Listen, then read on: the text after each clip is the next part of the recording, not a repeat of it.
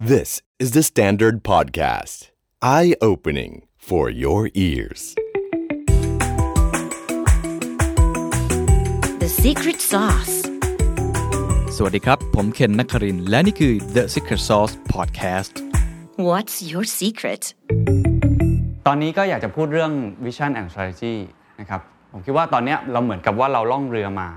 ผู้นำเนี่ยเป็นคนที่ ควบคุมเรือนะครับอาจจะอยู่ข้างหลังสุดมองเห็นภาพใหญ่ หรืออาจจะอยู่บนเสากระดงเรือเห็นอนาคต พอเกิดเหตุการณ์โควิด -19 ในครั้งนี้คิดว่าวิสัยทัศน์ที่มองไปข้างหน้า หรือว่าฝั่งหรือว่าดาวเหนือเนี่ยมันอาจจะต้องมีการปรับมีการเปลี่ยน บางคนใช้คำว่าการ reinventing บางคนใช้คำว่าการ reimagine ก็แล้วแต่คำศัพท์นะครับแต่ว่าความหมายของผมก็คือว่า จะต้องมีการทบทวนว่าวิสัยทัศน์เป้าหมายที่เราจะมุ่งไปข้างหน้าในอีก 5 ปีข้างหน้าเนี่ยจะเปลี่ยนไปอย่างไร ย้ำอีกครั้งว่าวิสัยทัศน์ในครั้งนี้ไม่ใช่แผนนะครับ ไม่ใช่แผนที่เป็นแผนยาวๆไป 5 ปี ว่าต้องทำปีที่ 1 2 3 4 อะไร แต่คือการมองกรอบพี่ตุ้มสรกรอดุลยนต์ใช้คำว่าการมีเข็มทิศแต่ไม่ได้มีแผนที่ เพราะตอนนี้ไม่มีใครรู้เขาว่าแผนที่คืออะไร คนรู้ว่าเข็มทิศที่ควรจะมุ่งไปคืออะไร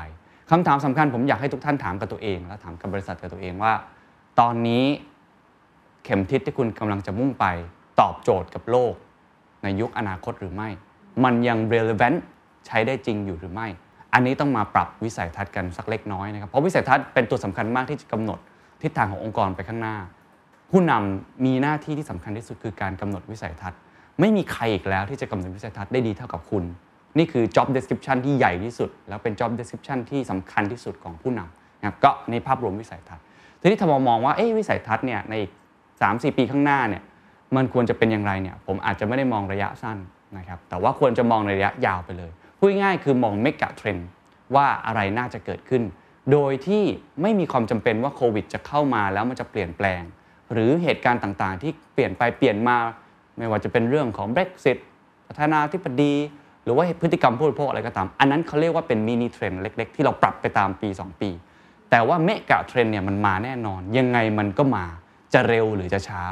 เราต้องลงทุนในธุรกิจที่มีอนาคต ลงทุนในอุตสาหกรรมขาขึ้นนะครับผมว่าอันเนี้ยจะต้องมาจูนตรงนี้ให้ให้ชัดเจนมากขึ้น บทเรียนที่ผมได้ในปีนี้มี 2 ท่าน ท่านทีหนึ่1 คือคุณจรีพร คุณจุนจรีพรจาก WHA เนี่ยเป็นคนที่มองวิสัยทัศน์ตั้งแต่ 10 กว่าปีที่แล้วได้ชัดเจนมาก ธุรกิจของเขาเนี่ยเป็นหมื่นเป็นแสน ใช้คนเพียงแค่ 500 คน เติบโตภายใน 17 ปี ถือว่าเป็นธุรกิจที่ความสำเร็จอย่างหนึ่งถอดรหัสออกมาแล้ว คือการมองอนาคตที่ไม่ผิด พูดง่ายๆคือการมองวิสัยทัศน์ไปข้างหน้าที่ถูกต้อง คุณจริพรพูดตั้งแต่ day one ที่จะเตรียมพร้อมเข้าตลาดหลักทรัพย์ ตั้งแต่จะมีการ take over ว่าอนาคตหลังจากนี้ของนิคมอุตสาหกรรมจะเป็นเรื่องของ build to suit คือการ personalize คลังสินค้า ระบบโลจิสติกต่างๆ จะต้อง personalize ไม่ใช่ว่าเป็นคลังเก่าๆ เป็นคลังแบบเหมือนใครก็ทำเหมือนกัน เขามองเป็นอนาคตว่า e-commerce มาแน่โลจิสติกจะต้องปรับตัวอย่างไร จะต้องเปลี่ยนแปลงอย่างไร เขาก็พยายามสร้างคลังสินค้าที่ตอบโจทย์ กับคนที่ต้องการจะทำโลจิสติกขนส่งสินค้ามากขึ้น ไม่เหมือนกันนะครับ การทำคลังสินค้าแบบปกติ กับคลังสินค้าเพื่อตอบโจทย์การทำ e-commerce ระบบข้างในไม่เหมือนกัน เขาก็เลยวางแผนไว้ตั้งแต่ day one ก็คือ build to suit แล้วเป็นคนแรกที่ประสบความสำเร็จ อีกมุมหนึ่งที่เขามองก็คือมองเรื่องของ power to Asia เป็นต้น ว่ายังไงจีนก็มาแน่นอน จีนเข้ามานั่นหมายความว่าเขาต้องเตรียมพร้อมระบบ supply chain ที่จะเคลื่อนย้ายมาสู่เนี่ยอาเซียน หรือว่าอ่ากลุ่มธุรกิจที่อยู่ในฝั่งเอเชียมากยิ่งขึ้นเขาก็เตรียมพร้อมตรงนี้ ต่างชาติอยากจะมาลงทุนในประเทศไทย เขาจะหาคลังสินค้าจะหาโลจิสติกเขาจะมองใคร ก็ต้องมองคนที่พร้อม เพราะฉะนั้น WHA ก็เลยเป็นกลุ่มธุรกิจที่ค่อนข้างเติบโตมาก แล้วก็มองนานมากแล้วแล้วก็ทำธุรกิจเกี่ยวกับพลังงานน้ำพลังงานไฟฟ้าอีกหลาย ๆ อย่างที่เป็นการตอบโจทย์ในอีโคซิสเต็มนั้น ซึ่งเดี๋ยวผมจะมาขยายความอีกทีนึงอันนี้ท่านที่หนึ่งเพราะฉะนั้นเขาบอกว่าโควิดหรือไม่โควิด จีนจะทะเลาะกับอเมริกาจะกลับไปกลับมาไม่สนสนแค่ว่านี่คือเมกะเทรนด์ มันใหญ่มันมา คนที่ 2 ที่ผมคิดว่าเป็นคนมองอนาคตได้ค่อนข้างน่าสนใจมากก็คือเฮียฮอครับเฮียฮอของ RS Group ก็เขาเปลี่ยนธุรกิจตัวเองอยู่แล้ว จากธุรกิจที่เป็นบันเทิงนะครับเป็นมีเดียมาสู่คอมเมอร์สคือการขายของเต็มที่เขาเริ่มต้นด้วยการทำขายพวกครีม เครื่องสำอาง โดยใช้มีเดียเป็นเอาเล t ใหญ่ที่สุด เปลี่ยนคนที่ดูนะครับเป็นคนที่ซื้อ เปลี่ยนคนชมเป็นคนช็อปนี่คือวิธีคิดของเขา เปลี่ยนคนฟังเป็นคนมาซื้อวิทยุอะไรต่างๆ เขาเปลี่ยนอันนี้เป็นการมองธุรกิจในอนาคตที่ที่เด็ดขาดมากอยู่แล้วว่า media ขาลง แต่ว่าในช่วงหลังจากนี้ตอนที่เขา rebrand RS Group ครั้งใหญ่ในรอบ 40 ปี เขาจะเปลี่ยนไปอีกครั้ง เขาจะเปลี่ยนเป็นธุรกิจ commerce เต็มรูปแบบ เขาใช้คำว่า entertainmerce คือรวมกันไปเลย แต่ว่าผมสนใจตรงที่ว่าขาขึ้นของเขาที่เขามองเนี่ยเขามองว่าธุรกิจไหนที่จะตอบโจทย์นะครับในธุรกิจที่เขาน่าจะเติบโตได้ เขาจะไปลงทุนกับอะไรหนึ่งเขาจะไปลงทุนธุรกิจสุขภาพ จะทำ functional drink เป็นต้น ทั้งที่เขาอาจจะไม่ได้มีความถนัดแต่เขาเห็นว่านี่คืออุตสาหกรรมขาขึ้น จะไปลงทุนในธุรกิจรังนก รังนกนี่อุสุขภาพยังไงคนก็ต้องซื้อให้กันเวลาคนป่วยคนไข้ ซึ่งเขาบอกว่าในท้องตลาดมีอยู่ไม่กี่เจ้า ถ้าเขาเข้าไปได้ก็กิน market share ได้ ธุรกิจอาหารสัตว์แบบนี้เป็นต้นอาหารสุนัขที่เขามี passion มากเนี่ยก็เป็นธุรกิจขาขึ้นยังไงคนก็รักสุนัขนะครับอยากจะเลี้ยงดูมันอย่างดีพร้อมที่จะทุ่มทุน ขาเหล่านี้เป็นตัวอย่างให้เห็นว่าเขามอง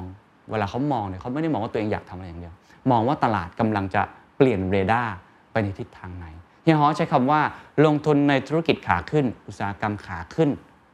ไม่มี downside มีแต่จะโต ความหมายคือเค้กมันใหญ่ขึ้นเรื่อย ๆ คุณอาจจะไม่ได้เป็นเจ้าหนึ่งในตลาด เจ้าที่ 2 ในตลาด คุณเป็นเจ้าที่ 3 ที่ 4 คุณแชร์ market shareในเจ้าตลาดอาจจะเป็นหมื่นล้าน คุณแชร์มา 5 600 ก็ถือว่าคุ้มค่าแล้ว นี่คือวิธีการมองของเขา ซึ่งเพราะการที่เราเกาะกระแสอนาคตก็ทำให้ธุรกิจของเราสามารถที่จะเติบโตได้ผมว่านี่เป็นแนวคิด2แนวคิดที่ผมได้บทเรียนมาก แล้วก็คิดว่าน่าสนใจมากคำถามคืออย่างนี้ครับ แล้วไอ้เข็มทิศนั้นมันควรจะมุ่งไปทางไหน ผมว่าผมก็มีไกด์ไลน์มาให้ มันควรจะไปทางทิศเหนือทิศใต้ทิศตะวันออกหรือทิศตะวันตกดี วันนี้ผมมีประมาณ 5 ทิศที่อยากจะมา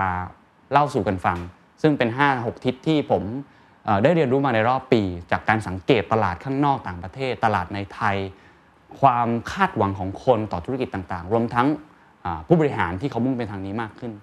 อันที่หนึ่งที่ผมเห็นชัดเจนแล้วผมก็ทุกคนตอบโจทย์ชัดเจนคือเรื่องของเทคโนโลยีหรือดิจิทัลอันนี้ไม่ต้องพูดถึงครับ ปี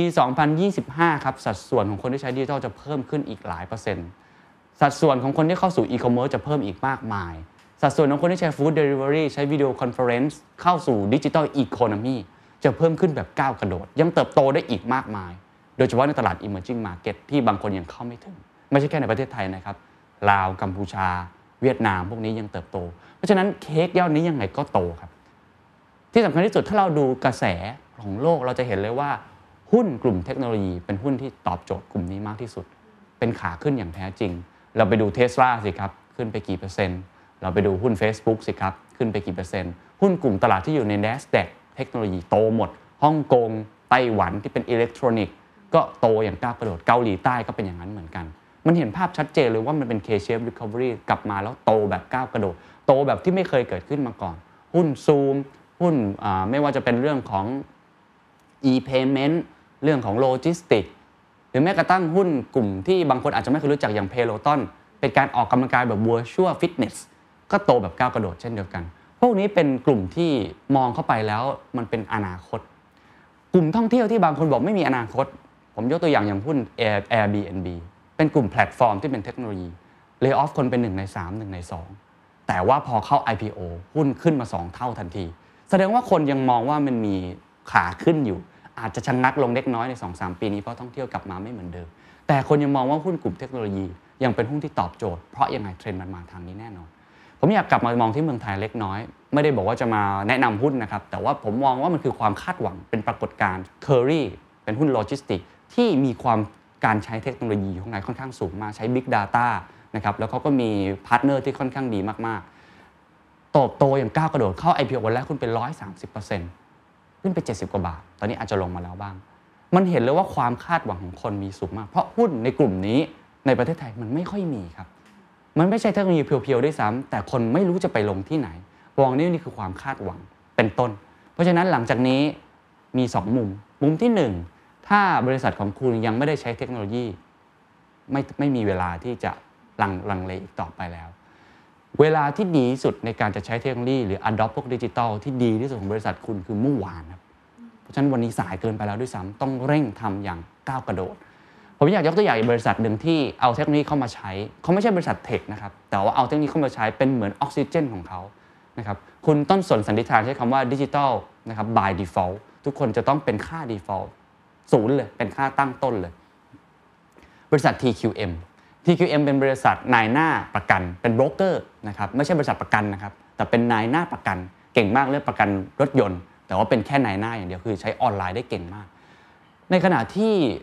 บริษัทอื่นๆเนี่ยช่วงโควิดเนี่ยหรือว่าปีนี้ไม่ได้เติบโตนะประกันภัยก็นิ่ง ๆ แล้วแต่นะครับโตนิดโตหน่อย แต่ว่าของ TQM เนี่ยโตประมาณ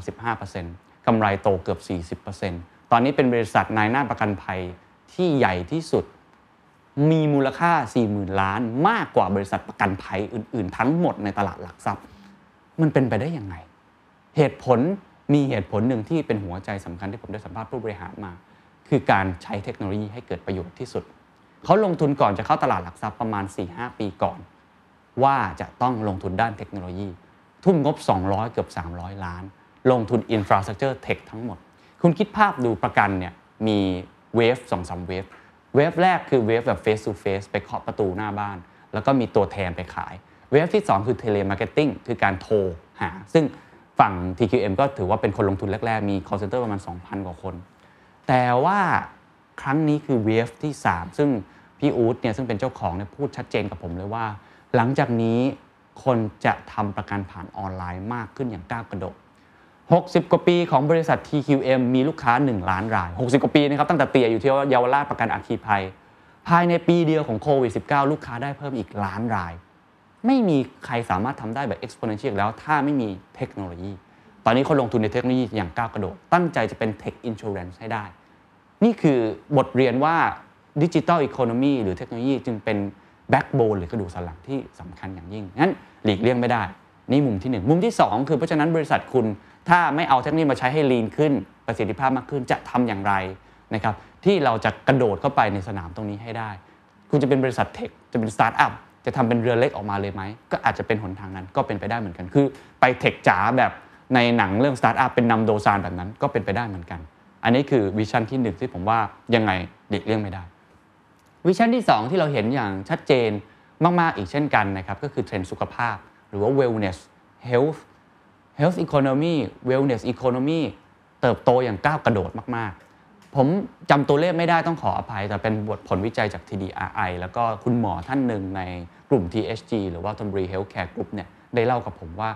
ตัวเลขหลังจากนี้ของกลุ่มในเฉพาะ Healthcare โรงพยาบาลไม่นับอื่นๆนะจะโตขึ้น 3 เท่าในอีก 15 ปีข้างหน้า คือถ้าซื้อหุ้นไว้ก็โต 3 เท่าแน่นอนหมายถึงทั้งตลาดโต เพราะฉะนั้นถ้าหุ้นสุขภาพมันโตไปแบบนี้ ทุกอย่างเราก็ต้องปรับตัวเข้าหาตรงนี้ สุขภาพเราเห็นชัดเจนไม่ว่าจะเป็นเรื่องของคนคอนเซิร์นมากๆถูกไหมฮะโควิด -19 นี่ยิ่งมาเป็นเวกอัพคอสำคัญ ฉะนั้นทุกธุรกิจจะต้องกระโดดเข้าไปใน sector ที่เกี่ยวข้องกับสุขภาพ ไม่จำเป็นต้องต้องไปแข่งใน medical service แต่ว่าทำอย่างไรที่จะ enjoy นะครับหรือเข้าไปมีส่วนร่วมคว้าโอกาสในเรื่องสุขภาพให้ได้มากที่สุด ผมว่านี่เป็นเป็นโจทย์ที่ใหญ่มากๆ แล้วเราเห็นเลยว่าอาหารเพื่อสุขภาพ แม้แต่เสื้อผ้าเองเพื่อสุขภาพ เทรนด์แบบนี้มาทั้งหมดนะครับผมยกอย่างอย่าง THE STANDARD ถามว่าเราเกี่ยวอะไรกับสุขภาพ แต่เราก็มองไม่เหมือนกัน เช่น เราจะทำรายการเกี่ยวกับสุขภาพ ผมบอกไปเลยว่าพอดแคสต์ เกี่ยวกับสุขภาพกำลังจะมาเป็นต้น เพราะเราเห็นว่าตลาดนี้มันมาคนต้องการดีมานคนสูงมาก คนอยากนอนได้มี productivity ที่ดี อยากจะออกกำลังกายกีฬาเอ็กซ์ตรีมต่างๆ ก็เพิ่มขึ้น ทุกอย่างมันมาทางนี้ทั้งหมด เพราะฉะนั้นคุณก็ต้องเข้าใจว่าเมื่อมันมาแล้วคุณจะ enjoy หรือเข้าไปมีส่วนร่วมกับในธุรกิจสุขภาพอย่างไร ย้ำว่าไม่จำเป็นที่จะต้องเป็นคนที่กระโดดเข้าไปทำธุรกิจนี้ แต่ทำอย่างไรที่จะเป็นส่วนหนึ่งใน ecosystem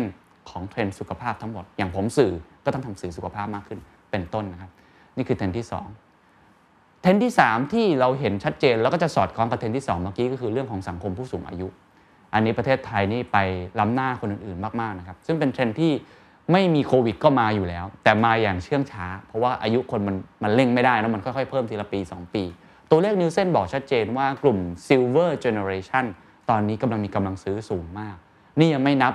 สังคมผู้สูงอายุอื่น ๆ อีกหลากหลายมิตินะครับที่คุณสามารถที่จะเข้าไปมีส่วนร่วมได้ แน่นอนส่วนหนึ่งเป็นความท้าทายของภาครัฐที่ต้องดูแลเรื่องบำเหน็จบำนาญเรื่องอประกันสุขภาพ เรื่องสาธารณสุข อันนี้เป็นความท้าทาย แต่อีกมุมหนึ่งก็คือโอกาสในทางการตลาดสูงมากว่ากลุ่มนี้จะเป็นกลุ่มที่คุณจะเข้าไปมีส่วนร่วมได้ยังไง แน่นอนสุขภาพยังมีอยู่ แต่ลองมองกว้างๆขนาดนั้นครับคนกลุ่มนี้เขาชอบอะไร เช่น เขาชอบเรื่องประวัติศาสตร์ เช่น เขาสนุกที่จะได้ enjoy กับสังคมของเขา เขาอยากได้เสื้อผ้าแบบของเขา อาหารแบบของเขา วัฒนธรรมแบบของเขา มันมีอื่นๆอีกมากมายที่คุณอยู่ที่คุณว่าคุณจะมองเห็นอะไร แต่สังคมผู้สูงอายุเนี่ยมาแน่นอนนะครับ เพราะฉะนั้นจะทำอย่างไรที่คุณจะเข้าไปมีส่วนร่วมกับ megatrendอันนี้ได้ ผมคงตอบไม่ได้ว่าแต่ละคนจะยังไง แต่โปรดักที่ตอบสนองผู้สูงอายุในแบบใหม่ด้วยนะ เขาใช้ว่า silver generation ผมชอบมาก คือมันไม่ใช่คนที่สูงอายุแบบเดิมๆ ที่เก็บเงินออมเงินอยู่กับที่ แต่เขาพร้อมจะจับจ่ายใช้สอยเขาใช้คำว่าโยยังโอ คือหัวใจยังวัยรุ่นอยู่ ยังมีความกระตือรือร้นอยากเจอสังคม แต่งตัวสวยกินอาหารดีท่องเที่ยว กลุ่มเหล่านี้ยังมีอยู่อย่างแน่นอน แต่จะเข้าไปมีส่วนร่วม หรือว่าคว้าโอกาสในกลุ่มนี้ได้อย่างไร อันเนี้ยผมว่าก็ต้องมองอย่างละเอียดมากขึ้นนะครับ อันที่4ครับที่เราเห็นอย่างชัดเจนมากที่สุดนะครับก็คือเรื่องของ power to Asia ผมว่านี่เป็นโอกาสที่ดีที่สุดครั้งหนึ่งที่ประเทศไทยอยู่ในแผนที่โลกมาก ๆ ไม่ใช่แค่ในแง่ของการลงทุนแรงงานขั้นต่ำแรงงานถูกที่เคยทำได้ใน 30 ปีก่อนจากญี่ปุ่น จากจีนจากไต้หวัน แต่ว่าครั้งนี้คือเพราะว่ามังกรพี่ใหญ่ของเราจีนขยับแล้ว และขยับแบบชัดเจนด้วย แล้วเขาต้องการจะเป็นมหาอำนาจเบอร์หนึ่งของโลกอเมริกาก็ค่อนข้างกลัวตรงนี้มาก ฉะนั้น power ทุกอย่างจะ shift มา จีนมีนโยบายยุทธศาสตร์ชาติชัดเจน dual circulation internal กับ external เปลี่ยนจากตัวเองที่เป็น factory of the world เป็นโรงงานผลิตนะครับกลายเป็น consumer of the world คือกลายเป็นคนที่เป็นบริโภคนะข้างในก็พยายามทำให้คนบริโภคภายในจับจ่ายใช้สอยโรงงานพยายามผลิตเองใช้เอง อันนี้ขาหนึ่งอันนี้เขาทำเพื่อกระจายความเสี่ยงป้องกัน แต่อีกขาหนึ่งก็คือเขาไม่ได้ปิดประเทศ เขาต้องการจะเปลี่ยนตัวเองไม่ใช่แรงงานของโลกอีกต่อไป ไม่ใช่โรงงานของโลกอีกต่อไป แต่เขาไปมีส่วนร่วมกับ supply chain ใหม่ของโลก โรงงานบางส่วนยังเก็บไว้ครับ โรงงานที่มีคุณภาพสูง แต่โรงงานอีกหลายส่วนที่เป็นแรงงานขั้นต่ำจีนจะเริ่มเอาออกนะฮะกระจายออกไปเป็น China plus one กระจายออกไปที่ไหนครับภูมิภาคที่เป็น emerging market ก็คืออาเซียน ใกล้ที่สุดเป็น strategic location ที่สุด ไม่ว่าจะเป็น CLMV หรือว่าประเทศไทยเองก็ตามที อินโดนีเซีย มาเลเซีย นี่คือโอกาสครับว่าเราจะเข้าไป enjoy ตรงนี้ได้ไง เราเห็นความเคลื่อนไหวในหลาย ๆ อย่างไม่ว่าไม่ใช่แค่ dual circulation เรื่องของ BRI Belt and Road Initiatives อันนี้ชัดเจนว่าเขาต้องการจะ 70 ประเทศนี้นะครับเป็นเศรษฐกิจที่หมุนเวียนอยู่ในกลุ่มนี้ให้ได้ ซึ่งประเทศไทยก็มีแล้วนะครับรถไฟความเร็วสูงจากกรุงเทพไปนครราชสีมา แล้วถ้านครราชสีมาลากต่อไปยังชายแดนของประเทศไทยและขึ้นไปสู่คุณหมิง นี่คือโลจิสติกที่เป็น แผนที่ที่เชื่อมต่อกันทั้งหมดฉะนั้นระบบการขนส่งจะดีขึ้น อันนี้เป็นตัวเลือกหนึ่งที่ชัดเจนมาก อีกอันหนึ่งที่ชัดเจนมากจริงๆก็คือเขตการค้าเสรี RCEP ซึ่งเป็นเขตการเสรีที่ใหญ่ที่สุดในโลกตอนนี้ เราเห็นเลยว่ากลุ่มประมาณ 15 ประเทศอาเซียนบวกกับนิวซีแลนด์ออสเตรเลียอะไรก็ตามทีก็ชัดเจนมากว่า power มันมาฝั่งนะครับเอเชียมากขึ้นคำถามก็คือว่าในเมื่อมันเป็นอย่างนี้แล้ว เราจะเข้าไปมีส่วนร่วมตรงนี้ได้ยังไง เราอาจจะไม่ได้มองแค่ในประเทศเราอย่างเดียว เราจะมองเป็นส่วนหนึ่งของ supply chain โลกนะครับเป็นคนที่ผลิตให้ หรือเราจะมองว่าเราจะเป็นคนส่งออกไปตรงนี้มากน้อยแค่ไหน อันเนี้ยมันอยู่ที่มุมมองของเราแล้วว่าจะเป็นยังไง แต่ยังไง power มันมาทางเอเชียแน่นอน แล้วก็อาเซียนเนี่ยจะเป็นจุดนะครับหมายสำคัญมากของในแผนที่การลงทุนของโลก เทรนด์ต่อมาที่ผมอยากจะพูดถึงอีกก็คือเทรนด์เรื่องสิ่งแวดล้อมครับ ซึ่งเป็นเทรนด์ที่เช่นกันครับปฏิเสธไม่ได้ แล้วก็ ไม่ใช่ว่าโควิดจะเข้ามาหยุดจะเข้ามาอะไร แต่มันทำให้เราเห็นแล้วว่าเทรนด์นี้มันมาแน่นอนอยู่แล้วเอ่นสิ่งแวดล้อมหรือว่าความยั่งยืน sustainability นี่มันหลายมิติมาก เอาใกล้ตัวที่สุดการจัดการขยะ single use plastic เราเห็นชัดเจนเลย หรือในแง่ของพลังงานสะอาด เราคุยกันเรื่อง EV เยอะมากนะครับรองนายกรัฐมนตรีฝั่งทีมเศรษฐกิจหัวหน้าใหญ่ทีมเศรษฐกิจก็พูดชัดเจนว่าปีหน้าจะเอาจริงเรื่อง EV มากขึ้น ประเทศในยุโรปอเมริกาไม่ต้องพูดถึงมีนโยบายชัดเจนว่าภายในปี2050 60 จะเลิกใช้ พลังงานฟอสซิลนะครับเทสลาเราเห็นชัดเจนว่าเป็นหุ้นที่โตกว่าโตโยต้าด้วยซ้ำไป ฉะนั้นมันมาทางนี้แน่นอน อื่นๆยังมีอีกมากมายไม่ว่าเป็นพลังงานสะอาดในมุมมองอื่นๆ ไฟฟ้านะครับหรือว่าในแง่ของความยั่งยืน หลังจากนี้บริษัทจะต้องมีเรื่องของการคำนึง ESG จะต้องคำนึงเรื่องของความสิ่งแวดล้อมที่จะทำให้ branding เขาดูดีมากขึ้น อันนี้ในอีกมุมหนึ่งอีกมุมหนึ่งที่เราเห็นชัดเจนเป็นความเคลื่อนไหวที่ผมว่าก็เป็นการตอบโจทย์ สิ่งแวดล้อมได้อีกมุมหนึ่งก็คือเรื่องของภาคการเงินนะครับภาคการเงินหรือภาคภาครัฐ ก็ขยับตัวชัดเจน อย่าลืมว่าภาคธุรกิจจะไม่ขยับตัว ถ้าเกิดเขาไม่โดนแรง pressure การกดดันจากภาคการเงิน ตอนนี้เราเห็นเลยว่าภาคการเงินมีแรงกดดันฝั่งนี้สูงมากนะครับ fund manager หรือว่ากองทุนขนาดใหญ่ของโลกหลายที่เนี่ยไม่สนับสนุนจะลงเงินกับพลังงานฟอสซิลแบบนี้เป็นต้น BlackRock ออกมาชัดเจนแล้วเขาใช้คำว่า Green Financing เป็นต้น หรือว่าหลาย ๆ ประเทศ ก็มีนโยบายนี้ชัดเจนว่าหลังจากนี้พอจบโควิด -19 เขาต้องมีงบฟื้นฟูงบเยียวยา งบที่จะลงทุนเพิ่ม จะไม่ลงทุนในธุรกิจที่เป็นธุรกิจที่ทำร้ายโลกอีกต่อไป เป็นนโยบายของภาครัฐชัดเจน Green New Deal เกาหลีใต้อะไรแบบนี้เป็นต้นจะลงทุนในธุรกิจที่เป็นพลังงานสะอาดนั้นอันนี้ชัดเจนครับว่าไม่ว่าจะเป็นใน sector ไหนกลุ่มธุรกิจไหน คุณจะต้องมองไปข้างหน้า มองในเรื่องสิ่งแวดล้อมให้ได้มากที่สุดความยั่งยืน นี่คือ 5 เทรนด์หลักๆ อันนี้ยังไม่นับเรื่องเทรนด์การเงินเช่น ดอกเบี้ยจะต่ำไปอีกนานหนี้เสียอะไรที่ผมได้พูดไปแล้วบ้าง แต่ว่านี่คือ 5 เทรนด์หลักๆที่ผมคิดว่าเข็มทิศเนี่ยควรจะต้องคำนึงถึงปัจจัยที่เป็น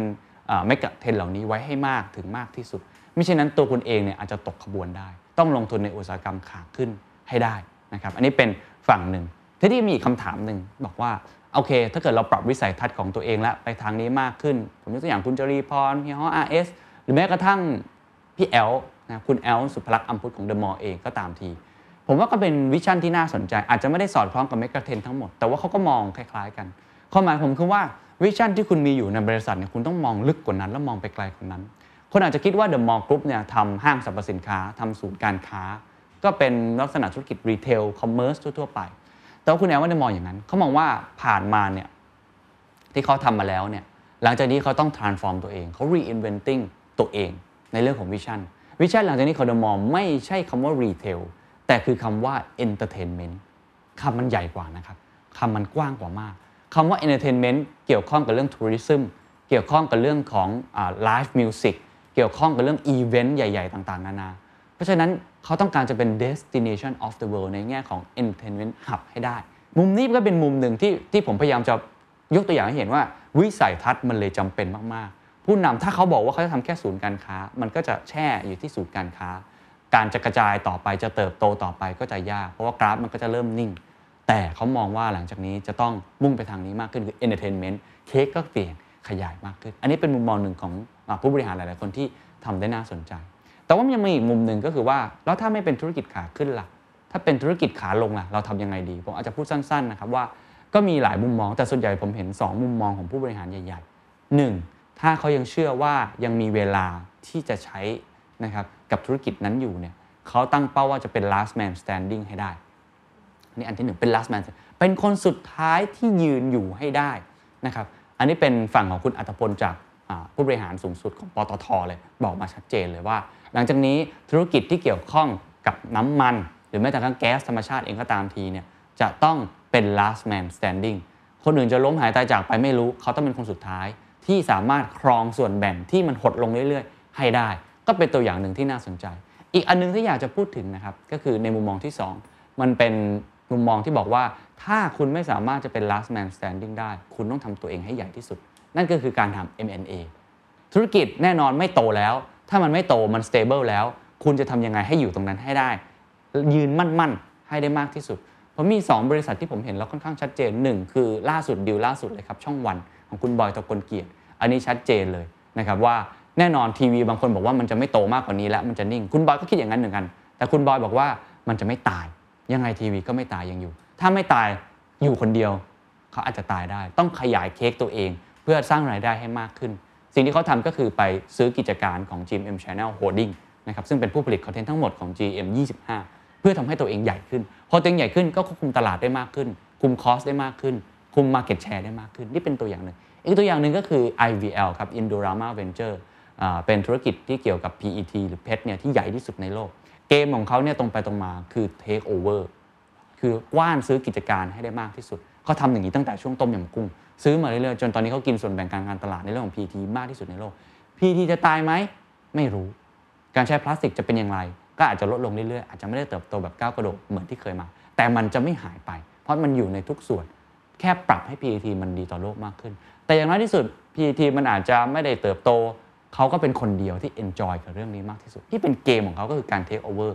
ให้มากที่สุดนะครับแต่ขณะเดียวกันเขาก็ปรับตัวนะ อย่างไอเวลก็เป็นตัวอย่างที่เป็นอุตสาหกรรมขาขึ้น คือเขามองเรื่องสิ่งแวดล้อม เขาก็เปลี่ยนตัวเองทำ supply chain เรื่องของ recycle พลาสติกใหม่หมดเลย แล้วก็เน้นเรื่องความยั่งยืนก็คือมี 2 ขา ขาหนึ่งยังสามารถเป็นรายได้หลักของบริษัทได้นะครับ แล้วก็เป็นขาที่เขาเป็น ผมใช้คำว่าไม่ใช่แค่ last man standing แล้ว แต่เป็น first man และ last man คือคนแรกที่ก้าวขึ้นมา และน่าจะเป็นคนสุดท้ายที่ยืนแล้วใหญ่ที่สุดในเรื่องของตลาด PET แต่ในเรื่องของความยั่งยืนเขาก็ลงทุนในเรื่องของรีไซเคิลมากเช่นกันนั่นนี่คือ part แรกที่อยากจะเล่าคือเรื่องของ vision นะครับลงทุนในธุรกิจขาขึ้น มองให้ชัดว่าเข็มทิศควรจะไปทางไหน แล้วก็พยายามที่จะกระโดดเข้าไป ไม่ว่าจะส่วนไหนก็ตามที ผมก็เชื่อว่าอันนี้น่าจะทำให้ธุรกิจของคุณเนี่ยเติบโตได้แล้วก็ สามารถที่จะอยู่รอดได้อย่างยั่งยืน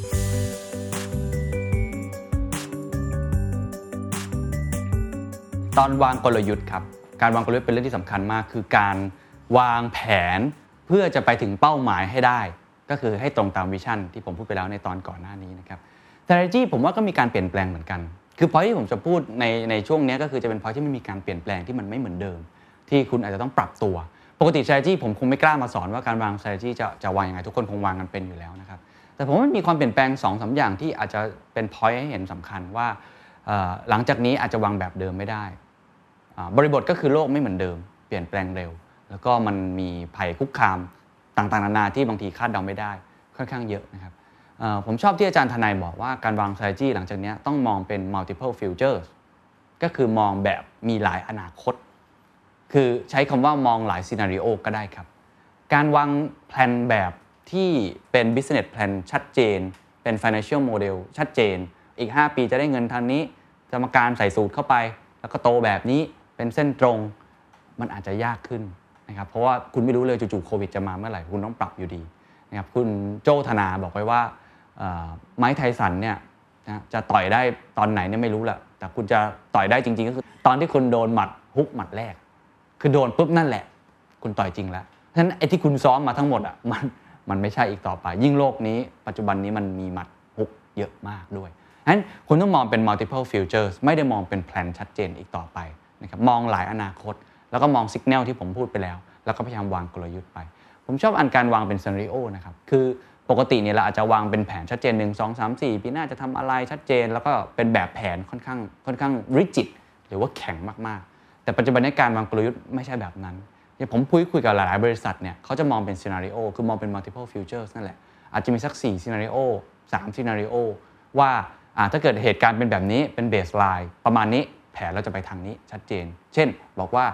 โควิดระบาดใหม่ควบคุมได้ แล้วปีหน้าอื่น ๆ พฤติกรรมผู้บริโภคเปลี่ยนแปลงมาเป็นแบบนี้นะครับเทคโนโลยีใช้ประมาณนี้ แล้วก็ไม่ได้มีผู้เล่นในตลาดมากมาย ยังหมุนเหมือนเดิม เราก็ใช้ scenario นี้ไปได้ scenario ที่ 2 คือ scenario ที่เป็นแบบมันแย่ มันเริ่มแย่นะครับเริ่มแย่คือว่าอาจจะมีการล็อกดาวน์หรือมีอะไรต่างๆนานาหรือมีคู่แข่งหรือเราจะประสบปัญหาเกิดปัญหา ก็ต้องทำธุรกิจไปในทางนี้ หรือ scenario ที่ 3 คือแย่สุดๆเป็น worst case scenario คุณก็ต้องปรับตัวไปทางนี้ ไอ้สามแผนแบบเนี้ยมันอาจจะเหนื่อยหน่อยเพราะมันต้องทำสามแผนเป็น module module แต่นี่คือทางรอดทางเดียว ในอนาคตที่จะต้องวางกลยุทธ์ในลักษณะนี้มากขึ้น เพราะฉะนั้นหลังจากนี้ความยืดหยุ่นจะเป็นหัวใจสำคัญในการวางกลยุทธ์ กลยุทธ์ที่ดีไม่ใช่กลยุทธ์ที่แข็ง และกลยุทธ์ที่สามารถที่จะนำพาเราแบบชัดเจน 1 2 3 4 แต่กลยุทธ์ที่ดีคือกลยุทธ์ที่มี flexibility มีความยืดหยุ่นและมีหลายกลยุทธ์ได้ ผมว่านี่เป็นเป็น point ที่ค่อนข้างเปลี่ยนแปลงวิธีการทำงานเหมือนกัน ตัวผมเองก็ทำอย่างนั้นเหมือนกันกับ The Standard แล้วก็มองไว้ในหลาย multiple future แต่แน่นอนเรามอง base case ของเราว่าเราอยากทำแบบนี้ แต่อื่นๆเนี่ยก็ต้องค่อยๆนะครับวางดูไปเผื่อใจไว้บ้างว่าถ้ามันเป็น scenario นี้คุณทำยังไง scenario ทำยังไง ไอ้การวางแผนแบบแผนนิ่งเนี่ยอาจจะใช้ไม่ค่อยได้อีกต่อไปนะครับทีนี้ผมมี framework มาให้ดู มี framework มาให้ดูของอาจารย์ธนัยนะครับ ซึ่งเป็นกลยุทธ์การวางกลยุทธ์ในช่วงวิกฤตที่ที่น่าสนใจ คือนอกเหนือจากการสร้างหลายๆ scenario แล้วคุยกันในทีมมากขึ้นแล้วเนี่ยจริง ๆ มันก็มีวิธีการอีกวิธีการหนึ่งคือเอ๊ะจะทำยังไงให้เราสามารถเติบโตใน New Normal ได้ เติบโตในช่วงวิกฤตได้อาจารย์ธนัยแบ่งมาเป็นสี่เหลี่ยมสี่ช่องแบบนี้นะครับ ก็เป็น matrix ที่ดีนะครับ แนวตั้งนะครับเป็น short term แล้วก็ long term ส่วนแนวนอนเนี่ยเป็น survive แล้วก็ growth นะครับก็มันก็จะได้ตัวเลขมา 1 2 3 4 เดี๋ยวผมขึ้นภาพให้นะครับ1 2 3 4 ตัวเอ่ตัวเลข 1 บล็อก 1 ก็คือ short term แล้วก็ survive คือเอาตัวรอดให้ได้ใน short term ให้ได้นะครับสองก็คือ survive ใน long term คือพยายามปรับตัวเอาตัวรอดให้ได้ ในช่วงที่กำลังมีวิกฤตอยู่ก็ 1-2 ปีนี่แหละ ผมว่าหลายธุรกิจก็อยู่ในช่องนี้นะครับ อันที่ 3 คือ grow คือเริ่มเติบโตใน short term ก็คือบางคนเนี่ยอาจจะเริ่มพยายามเติบโตให้ได้ใน short term ก่อนซึ่งหลายคนอาจจะผ่านช่วงนี้มาแล้ว แล้วอันที่ 4 ก็คือเติบโตใน long term เลย ก็คือ new normal เลย 1 2 3ผมอาจจะพูดไม่เยอะ เพราะว่าผมเชื่อว่าหลายคนผ่านมาแล้ว แต่บางวิกฤต บางธุรกิจอาจจะยังไม่ผ่าน อย่างอันที่หนึ่งเองเนี่ยเราก็คือใช้คำว่า emergency room cash is king กลยุทธ์ต่างๆ ก็ต้องพยายามจะจัดการตรงนี้ให้ดีนะครับผมว่าธุรกิจท่องเที่ยวธุรกิจที่เกี่ยวข้องกับ เนี่ยการบริการที่กระทบกับการล็อกดาวน์อะไรพวกนี้อาจจะยังตกอยู่ช่องนี้อยู่ก็ต้องวางกลยุทธ์ประมาณนี้ พนักงานเจ้าหนี้ลดค่าใช้จ่ายขายทรัพย์สินนะครับอันที่ 2 คือเริ่มปรับรูปแบบธุรกิจนะครับก็คือ survive ในช่วง long term อันนี้หลายคนก็เป็นอย่างนี้อยู่นะครับอย่างธุรกิจผู้ประกอบการในภูเก็ตในเชียงใหม่ที่เขามองว่ายังไงมันเป็น long term อยู่แล้ว ในแง่ของอท่องเที่ยวมันคงไม่กลับมารวดเร็ว สิ่งที่เขาทำนะครับไม่ว่าจะเป็นลดขนาดสินค้าลงขายราคาถูกลง เปลี่ยนการขายเป็นการปล่อยเช่า เปลี่ยนการขายเป็นบริการซ่อม อันนี้ก็อาจจะช่วยทำให้เขามีสภาพคล่อง แล้วก็ใช้คำว่าจำศีลนะอยู่ได้ยาวๆอีก 2 ปี แล้วรอฟื้นพร้อมปุ๊บเด้งกลับมาได้ทันที ช่องที่ 3 ครับ คือเรื่องของการเติบโตและการเติบโตในช่วงระยะสั้น อันนี้ผมเห็นหลายคนทำไปแล้วในช่วงโควิด -19 แล้วก็ในช่วงการระบาดระลอกใหม่อาจจะมีคนทำอยู่บ้าง เช่น เปลี่ยนจากการทำธุรกิจโรงแรมนะครับเป็นการรองรับการกักตัวนะครับเป็น alternative state quarantine เป็นต้นนะครับหรือแล้วแต่ธุรกิจก็ปรับตัวไป เดี๋ยวตอนนั้นเดอะสแตนดาร์ดก็เปลี่ยนตัวเองไปทำ virtual conference แบบนี้เป็นต้น ซึ่งอันนี้หลายคนอาจจะผ่าน stage นั้นมาแล้วส่วนสุดท้ายครับ อันนี้สำคัญครับ คือการ reimagine ตัวเองคือ grow นะครับใน long term ปรับธุรกิจรองรับ new normal ซึ่งก็จะสอดคล้องกับในเรื่องข้อที่วิชั่นที่ผมพูดไปแล้ว กลยุทธ์จะต้องตอบโจทย์ไปในทางนี้ให้ได้มากที่สุดไอ้สี่ช่องนี้มันสำคัญยังไงครับ มันสำคัญที่ว่ามันเหมือนซีนารีโอเหมือนกันนะครับ คือสมมุติว่ามันเกิดวิกฤตอีกครั้งหนึ่ง คุณอาจจะถอยหลังจากช่อง 4 เนี่ยกลับมาไปในช่อง 3 หรือ 2 ก็เป็นไปได้เหมือนกัน เพราะว่าสถานการณ์มันเป็นแบบนั้นงั้นไอ้ช่องเนี้ยพยายามอย่าทิ้งมันไว้ครับ บางครั้งคุณจะต้องแปะไว้ข้างฝารอสถานการณ์ที่เกิดขึ้น ปรับตัวได้อย่างรวดเร็ว วันก่อนผมเพิ่งเห็นรายการ The Standard Morning Wealth สัมภาษณ์ผู้บริหารของเซนกรุ๊ปซึ่งผมเคยคุยด้วยน่าสนใจมากเซนกรุ๊ปทำร้านอาหารญี่ปุ่นนะครับเซนกรุ๊ปเนี่ยเขามีการรองรับน้ำหนักเขาใช้คำว่าตราชั่งน้ำหนักเลยธุรกิจออนไลน์และออฟไลน์ ได้อย่างน่าสนใจคือร้านอาหารแบบแบบ dine-in นะครับแล้วก็แบบเดลิเวอรี่ได้อย่างน่าสนใจ dine-in บางส่วนอาหารญี่ปุ่นปิ้งย่างก็ยังต้องมีอยู่ อันนี้เขาก็รักษาเอาไว้นะครับแต่ธุรกิจแบบที่เป็นเขาใช้คำว่าแตกกระจายเป็นแฟรนไชส์ได้อย่างเขียง ร้านเขียงทำกระเพราเนี่ยตอนนี้ตามปั๊มน้ำมันก็มีนะหลาย ๆ ที่ก็มีเหมือนกัน เพื่อรองรับ balance น้ำหนักกระจายความเสี่ยง เป็นกลยุทธ์ที่รองรับว่าไม่ว่าจะเกิดวิกฤตแบบไหนตาชั่งน้ำหนักออฟไลน์ออนไลน์ เขาจะ weight ไป weight มาแบบนี้ให้ได้ แล้วก็ปีหน้าเขาก็ตั้งเป้าว่าธุรกิจที่เป็นธุรกิจออนไลน์น่าจะมีสัดส่วนมากขึ้น เพื่อทำให้กระจายความเสี่ยงไปมากขึ้น เหตุผลเพราะว่ากลยุทธ์ของเขาเนี่ยมองเลยว่ามันอาจจะไม่แน่นอนกลับไปกลับมา แต่ตัวเขาพร้อมแล้วกับการกระจายความเสี่ยงแบบนี้เป็นต้น อันนี้เป็นการวางกลยุทธ์ที่ผมว่าค่อนข้างน่าสนใจคือมันยืดหยุ่นขึ้น มัน balance มากขึ้น กระจายความเสี่ยงมากยิ่งขึ้น หลังจากนี้ผมว่าจะไม่มีใครมองกลยุทธ์เดียวอีกต่อไป จะต้องมองหลายๆ scenario ให้มากขึ้นนะครับ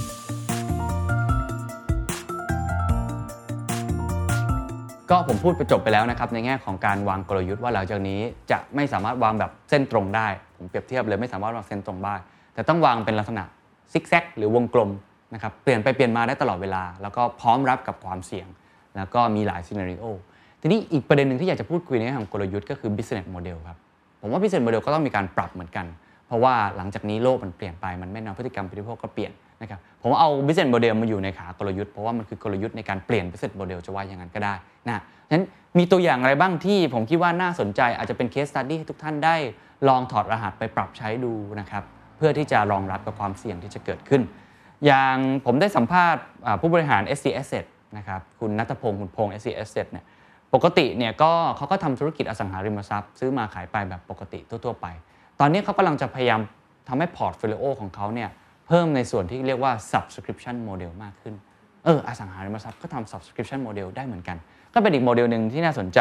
เพราะว่าลูกค้าที่มาอยู่บ้านของ s อ s สามารถจะ subscribe นะครับ subscribe service บางอย่างได้ แล้วก็เก็บเงินลักษณะเป็น recurring income ได้ อันเนี้ยก็เป็นตัวอย่างหนึ่งเขามีแอปพลิเคชันแล้วที่ชื่อว่าบ้านรู้ใจ เป็นต้นก็จะมี benefit ต่างๆ ที่ให้ไม่ว่าจะเป็น free benefit หรืออาจจะเป็น paid benefit นะครับเรื่องของตัดผมดูแลสุนัขนะครับย้ายของ หรือว่าจะเป็นพวก service ต่างๆ แม่บ้านอะไรต่างๆเนี่ยพวกเนี้ยเขาก็พยายามที่จะเอาเข้ามาใช้มากขึ้นนะครับคุณพงศ์เนี่ยมองว่าโมเดล subscription เนี่ยที่ทดลองไปตอนปี 2019 เนี่ยมีลูกค้าเข้ามาใช้ประมาณ 5,000 กว่ารายแล้วเนี่ยใช้บริการจริงๆ เกือบ 1,000 รายเนี่ยทำให้เห็นเลยว่ามันมี demand จริง ๆ พฤติกรรมลูกค้าที่ใช้มากที่สุดในของ SC Asset นะครับก็คือเรื่องของการล้างแอร์แล้วก็เรื่องของการการทำความสะอาดบ้านเนี่ยเห็นไหมครับว่ามันเป็นมุมมองหนึ่งที่ว่าเราไม่ได้ทำแค่อสังหาริมทรัพย์อย่างเดียว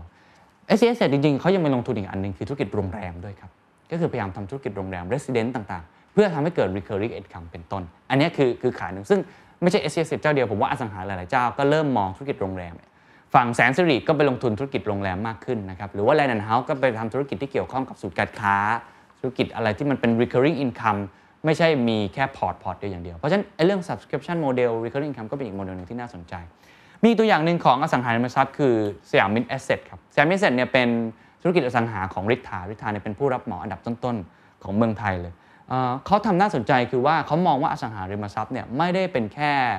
มาอยู่จบ แต่เขาพยายามทำใช้คำว่า branded residence ก็คือเอาแบรนด์โรงแรมมาช่วยบริหารโรงแรมเลย อันนี้เป็นมุมมองหนึ่งที่ผมว่าก็ช่วยสร้างโมเดลใหม่ ๆ ให้กับการสร้างรายได้ด้วย เพราะว่าการที่เอาโรงแรม เอาโรงแรมชื่อดัง เอาเชนโรงแรมต่างๆเนี่ยมาทำเนี่ยมันทำให้เกิด mixed use เกิดขึ้นในธุรกิจอสังหาริมทรัพย์ฝั่งหนึ่งเป็นโรงแรมนะครับเป็นห้องพักแบบรายวันเลยทั่ว ๆ ไป อีกฝั่งหนึงอาจจะเป็น service resident รองรับระยะยาวหน่อย รายสัปดาห์รายเดือน แล้วก็มีฝั่งคอนโดมิเนียม การเช่าระยะยาวสุดๆ6เดือน 1 ปี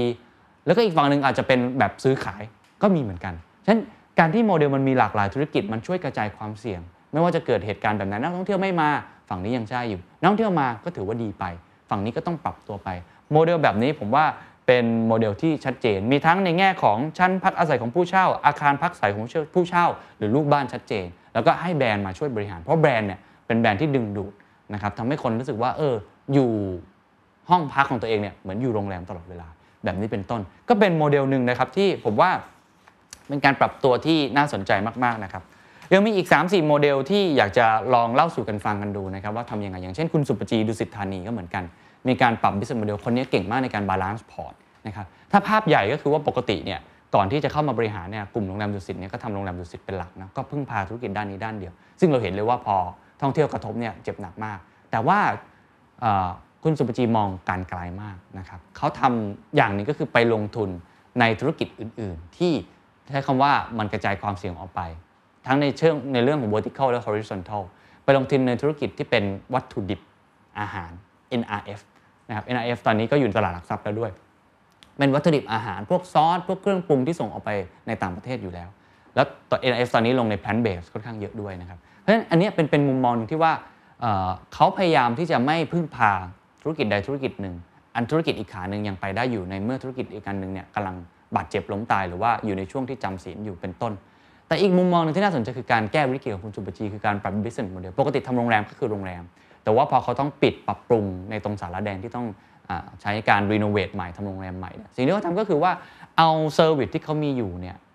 กระจายออกไปทำอย่างอื่น เช่น ไม่ว่าจะเป็นเรื่องของ catering ให้โรงเรียนนานาชาติ ซึ่งจริงเขาก็ถือหุ้นโรงเรียนนานาชาติที่เกี่ยวกับ catering เรื่องนี้ด้วยนะครับเอา source แม่บ้านเนี่ยที่มีคุณภาพมาก ๆ อยู่ให้โรงแรมอื่น เพราะทุกคนอยากได้มาตรฐานแบบดุสิตธานีนะครับ หรือว่าร้านอาหารอย่างเบญจรงเทียนดองดุสิตกูร์เมต์เนี่ยเขาก็พยายามสร้างเป็น pop-up ผมใช้คำว่า pop-up แต่เป็น pop-up ที่ยาวหน่อยนะครับเป็นพื้นที่ด้านหลังโรงแรมดุสิตเนี่ยทำเป็นร้านอาหารขึ้นมา เพื่อทำให้เชฟหรือว่าคนของเขาเนี่ยไม่ต้องถูก lay off ออกยังสามารถที่จะนะครับทำงานอยู่ได้ แล้วก็สามารถที่จะได้ลูกค้ากลุ่มใหม่ๆด้วย เพราะว่าปกติดูสิตเนี่ยเป็นลูกค้ากลุ่มที่ค่อนข้างจะสูงวัยหน่อย อันนี้กลุ่มใหม่ๆ ก็รู้สึกว่ามันฮิปขึ้นก็เข้ามามากขึ้นเนี่ยมันก็เป็นการปรับ business model strategy ตัวเองที่ทำให้มัน มันกระจายความเสี่ยงมากขึ้นในขณะเดียวกันเนี่ยก็สามารถสร้าง recurring income ตลอดเวลา ผมเชื่อว่าโรงแรมดุสิตกลับมาเปิดอีกครั้ง หรือว่าธุรกิจท่องเที่ยวกลับมาบูมอีกครั้งหนึ่งเนี่ย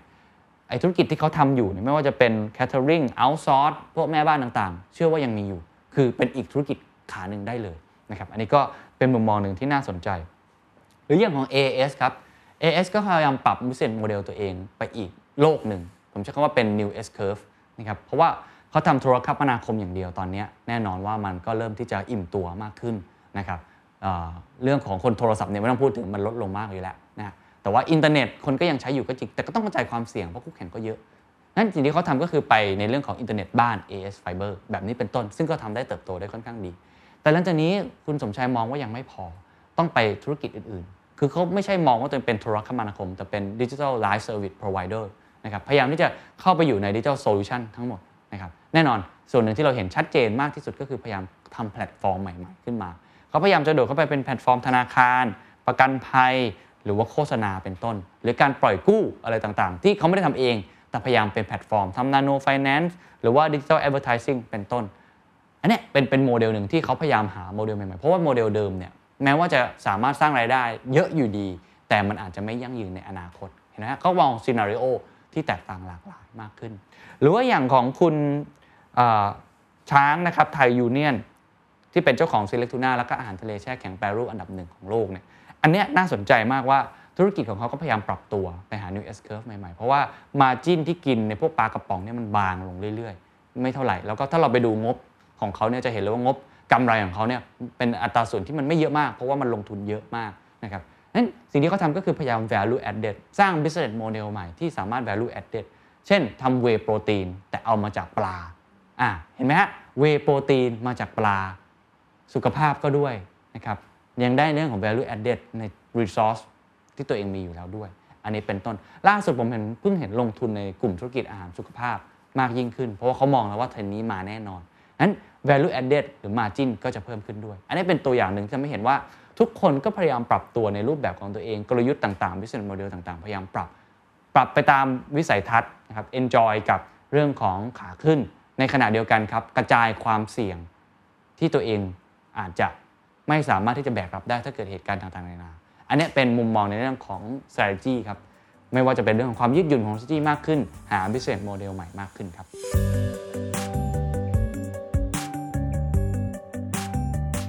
ผมพูดไปแล้ว 2 ส่วนครับ เรื่องกลยุทธ์ที่ยืดหยุ่นมากขึ้น หา business model ใหม่ ๆ มากขึ้นนะครับ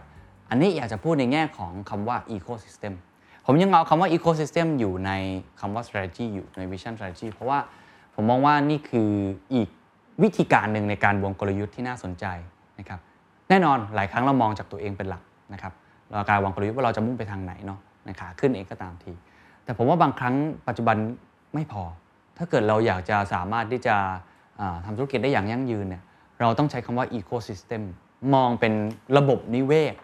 มากยิ่งขึ้น ผมใช้คำว่ามองเป็น bigger picture มองเป็นภาพใหญ่มากขึ้นว่าเราจะเป็นส่วนหนึ่งของ ecosystem แบบนี้ได้อย่างไร ตัวอย่างเช่นอะไรครับ เช่น ธุรกิจอย่าง VGI นะ VGI เนี่ยสร้าง ecosystem ของตัวเองที่ที่น่าสนใจมาก VGI นี่ของ BTS ถูกไหมฮะผู้ถือหุ้นเป็น BTS แล้วก็เป็นสื่อนอกบ้าน out of home ซึ่งมีตั้งแต่ในห้องน้ำในลิฟต์นะครับแล้วก็บนรถไฟฟ้า เขามองเลยว่าอีโคซิสเต็มของเขาคือบนรถไฟฟ้ารถไฟฟ้ามีอะไรบ้างที่เกี่ยวข้อง อ่าเราลองคิดภาพเราหลับตา เราเดินขึ้นไปครับบนรถไฟฟ้า เราเห็นป้ายโฆษณาส่วนหนึ่งไอ้เรื่อง operation รถไฟฟ้าไม่นับนะ เพราะว่ามันของ BTS ซึ่งอันนั้นน่ะเขาก็พยายามสร้างรายได้ในแบบของเขา แต่เขาต้องหารายได้ในรถไฟฟ้าจากทางอื่นให้ได้อะมีค่าเช่าที่ก็ว่ากันไปซึ่งล่าสุดฝั่ง BTS ก็ไป